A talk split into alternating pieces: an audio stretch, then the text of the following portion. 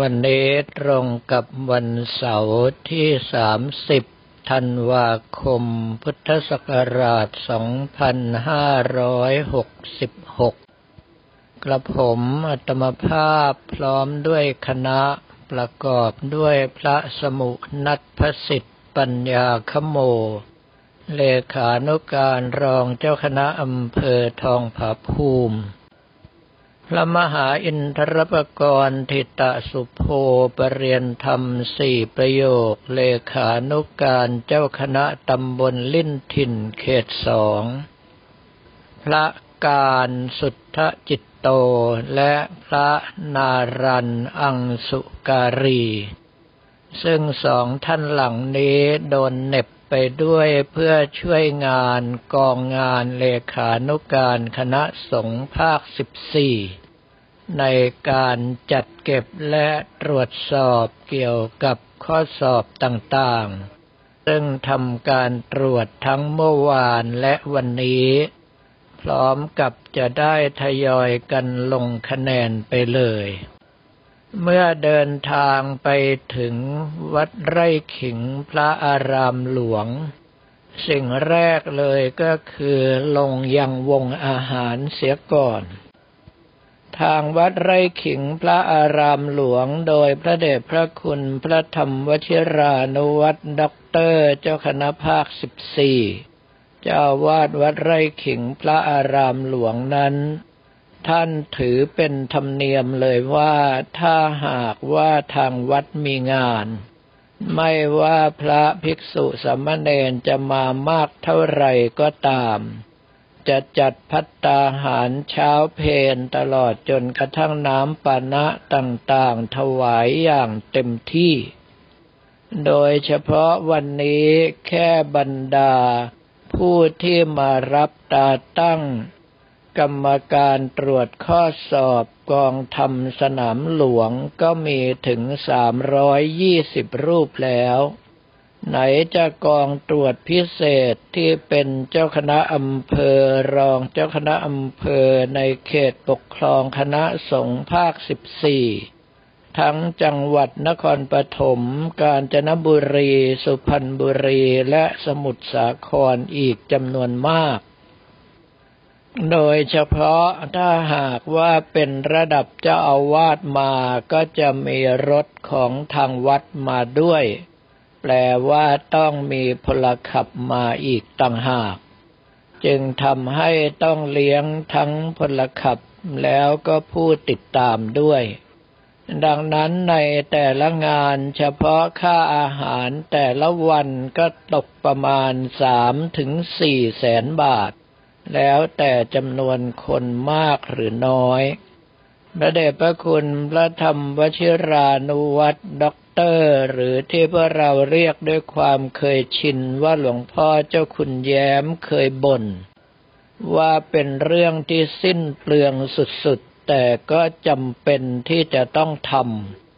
ในฐานะผู้บังคับบัญชาเราใช้งานเขาแล้วยังจะให้เขาหากินเองอีกก็น่าเกลียดเกินไปในเมื่อเป็นเช่นนี้ไม่ว่าพวกเราจะออกเดินทางเช้าขนาดไหนก็ตามไปถึงขอให้มั่นใจว่ามีภัตตาหารและน้ำปานะรออยู่แล้วครั้นเมื่อได้เวลาสมควรแล้วทางด้านพระเดชพระคุณพระธรรมวชิรานุวัตรด็อกเตอร์ก็ทำพิธีการเปิดและมอบตาตั้งกรรมการตรวจข้อสอบกองธรรมสนามหลวงซึ่งลงพระนามโดยสมเด็จพระอริยวงศาคตยานสมเด็จพระสังฆราชสกลมหาสังฆปรินายกและเซ็นรับรองโดยแม่กองธรรมสนามหลวงคือพระเดชพระคุณท่านเจ้าประคุณสมเด็จพระมหาวีระวงศ์ต้องนับว่าเป็นเกียรติประวัติส่วนตัวของบรรดากรรมการที่เข้าตรวจข้อสอบในครั้งนี้ถ้าหากว่าฟังไม่ผิดรู้สึกว่าจะมีแค่กรรมการในเขตปกครองคณะสงฆ์หนกลางเท่านั้นที่ได้รับตราตั้งในปีนี้ มาว่าเกิดจากการดิ้นรนเข้าไปขอความเมตตาจากสมเด็จพระอริยวงศาคตยานสมเด็จพระสังฆราชสกลมหาสังฆปรินายกของหลวงพ่อเจ้าคุณแย้มท่านเองซึ่งท่านบอกว่าสมเด็จพระสังฆราชทรงยินดีมากที่ได้เป็นผู้ลงพระนามในตราตั้งครั้งนี้แต่คราวนี้ว่าด้วยความที่ท่านเป็นรองแม่กลองธรรมสนามหลวงในเขตหนกลางหลวงพ่อเจ้าคุณแย้มท่านก็สามารถดิ้นรนขอตราตั้งเหล่านี้มาให้กับบรรดาผู้ใต้บังคับบัญชาได้แต่ว่าในเขตหนอื่นๆนั้นท่านอาจจะคิดว่าบรรดาครูตรวจหรือว่ากรรมการตรวจข้อสอบธรรมสนามหลวงได้ตราตั้งไปแล้วแบบที่กระผมอัตมภาพก็ได้มานานจนตนเองก็ลืมไปแล้วว่ากี่ปีแล้วไม่ได้คิดว่าน่าจะมีคนใหม่ที่ยังไม่ได้รับตราตั้งด้วยเนื่องเพราะว่าบางท่านอย่างหลวงพ่อยาพระครูวัชระชลธรรมเจ้าคณะอำเภอท่ายางนั่นก็คล่ำวอดในวงการมากว่าสี่สิบปีแล้วแต่ว่าก็ยังไม่มีตราตั้งมารับไปเมื่อวานนี้เช่นกันดังนั้นในเรื่องของคณะกรรมการหลงสำรวจแบบนี้ถ้าหากว่ามีการทำงานที่ละเอียดรอบคอบเหมือนกับกองงานเลขานุการเจ้าคณะภาคสิบสี่ตลอดจนกระทั่งกองงานรองแม่กองธรรมสนามหลวงหนกลางวัดไร่ขิงพระอารามหลวงก็สามารถที่จะหากำลังใจและเกียรติประวัติให้กับบรรดาผู้ใต้บังคับบัญชาได้แบบหลวงพ่อเจ้าคุณแย้มท่านทำเมื่อมอบตราตั้งและรับฟังโอวาทเสร็จสับเรียบร้อยแล้วกระผมอัตมภาพก็ฝ่าฝืนคำสั่งผู้บังคับบัญชาก็คือโดยปกติแล้วพระเดชพระคุณหลวงพ่อเจ้าคุณแย้มท่านจะบอกเสมอว่าพระสังฆาธิการของเราต้องรู้จักหน้าที่ต้องทำตามหน้าที่ต้องไม่ละเว้นหน้าที่และต้องไม่ทำเกินหน้าที่แต่วันนี้กระผมอัตมภาพจำเป็นต้องละทิ้งหน้าที่เหตุเพราะว่าต้องกลับมาดูแลการปฏิบัติธรรมของทางวัดท่าขนุนซึ่งจัดการบวชเนกขมะปฏิบัติธรรมเฉลิมพระเกียรติรุ่นที่หนึ่งปีสองพันห้าร้อยหกสิบเจ็ดและยังต้องไปร่วมเปิดงานถนนคนนั่งยองทองผาภูมิตลอดจนกระทั่งเปิดนิทรรศการต่างๆของตลาดริมแควย่นวิถีเมืองท่าขนุน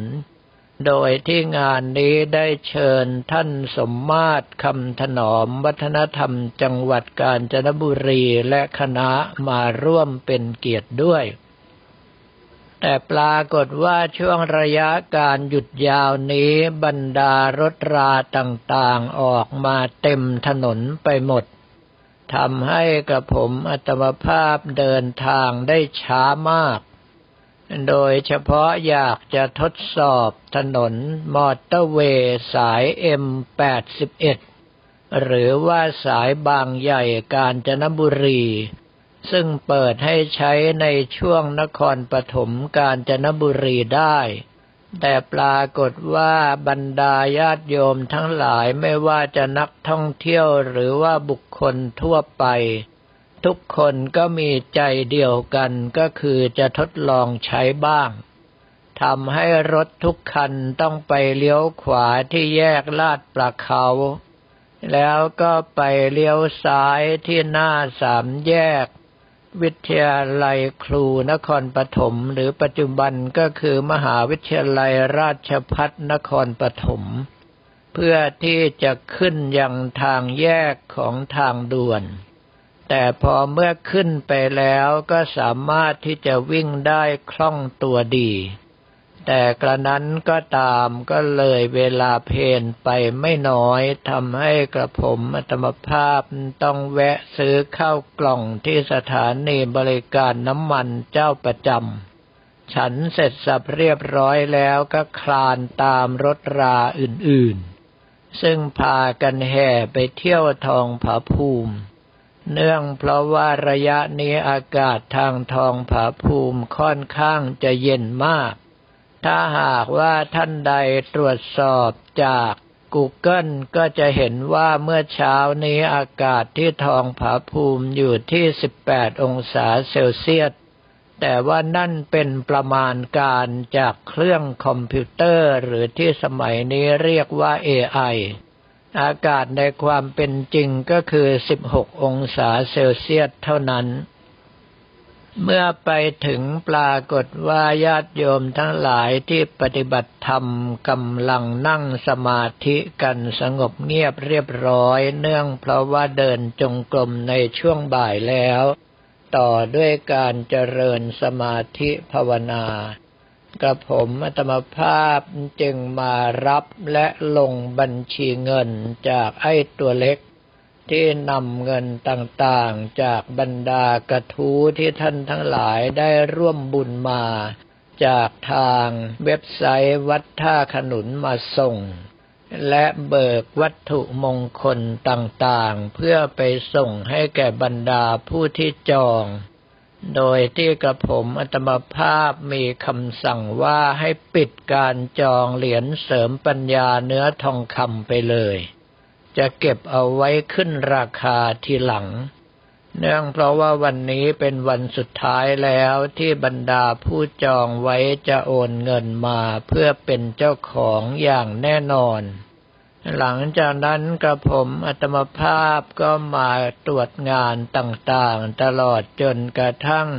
เซ็นเอกสารที่ตกค้างในช่วงระยะเวลาที่เดินทางไปมาแล้วก็มารับคณะของคุณสมมาตรคำถนอมวัฒนธรรมจังหวัดกาญจนบุรีที่ฝ่ารถติดเข้ามาถึงคุณสมมาตรนำเอาคณะที่รู้จักมักคุ้นกันแทบทุกคนเนื่องเพราะว่าส่วนใหญ่ก็เป็นบรรดานักวัฒนธรรมชำนาญการบ้างนักวัฒนธรรมชำนาญการพิเศษบ้างของสำนักงานวัฒนธรรมจังหวัดกาญจนบุรีที่ร่วมงานกับวัดท่าขนุนมาเป็นสิบปีแล้วเพียงแต่ว่าวัฒนธรรมจังหวัดนั้นมีการโยกย้ายผลัดเปลี่ยนหมุนเวียนกันไปกระผมอัตมภาพเองตั้งแต่ทำงานด้านนี้มาก็เจอวัฒนธรรมจังหวัดไม่ต่ำกว่าห้าหกท่านแล้วแต่ละท่านก็ล้วนแล้วแต่ทำงานร่วมกับวัดท่าขนุนเป็นอย่างดียิ่งท่านวัฒนธรรมจังหวัดกาญจนบุรีนำคณะมาสักการะปีใหม่และร่วมงานเปิดถนนคนนั่งยองทองผาภูมิโดยที่กระผมอัตมภาพเป็นผู้เชิญมาเองเนื่องเพราะว่าในช่วงของงานตลาดริมแควเมืองท่าขนุนจัดให้มีการยนต์วิถีชุมชนด้วยการจัดนิทรรศการต่างๆและมีการแสดงออกซึ่งวัฒนธรรมท้องถิ่นโดยปีนี้จะมีกะเหรี่ยงฟาดข้าวให้ดูทางด้านวัฒนธรรมจังหวัดและคณะจึงมาในเสื้อผ้าของบรรดาพี่น้องกะเหรี่ยงเพียงแต่ว่าเป็นกะเหรี่ยงที่ไม่ได้อยู่ในเผ่าใดเลยไม่ว่าจะเป็นกะเหรี่ยงโคร่หรือว่ากะเหรี่ยงสกอเพราะว่าเป็นชุดที่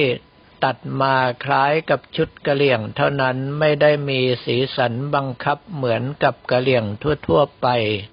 ที่ว่าผู้ชายต้องใช้สีนี้ผู้หญิงแต่งงานแล้วต้องใช้สีนี้ผู้หญิงยังไม่แต่งงานต้องใช้สีนี้เป็นต้น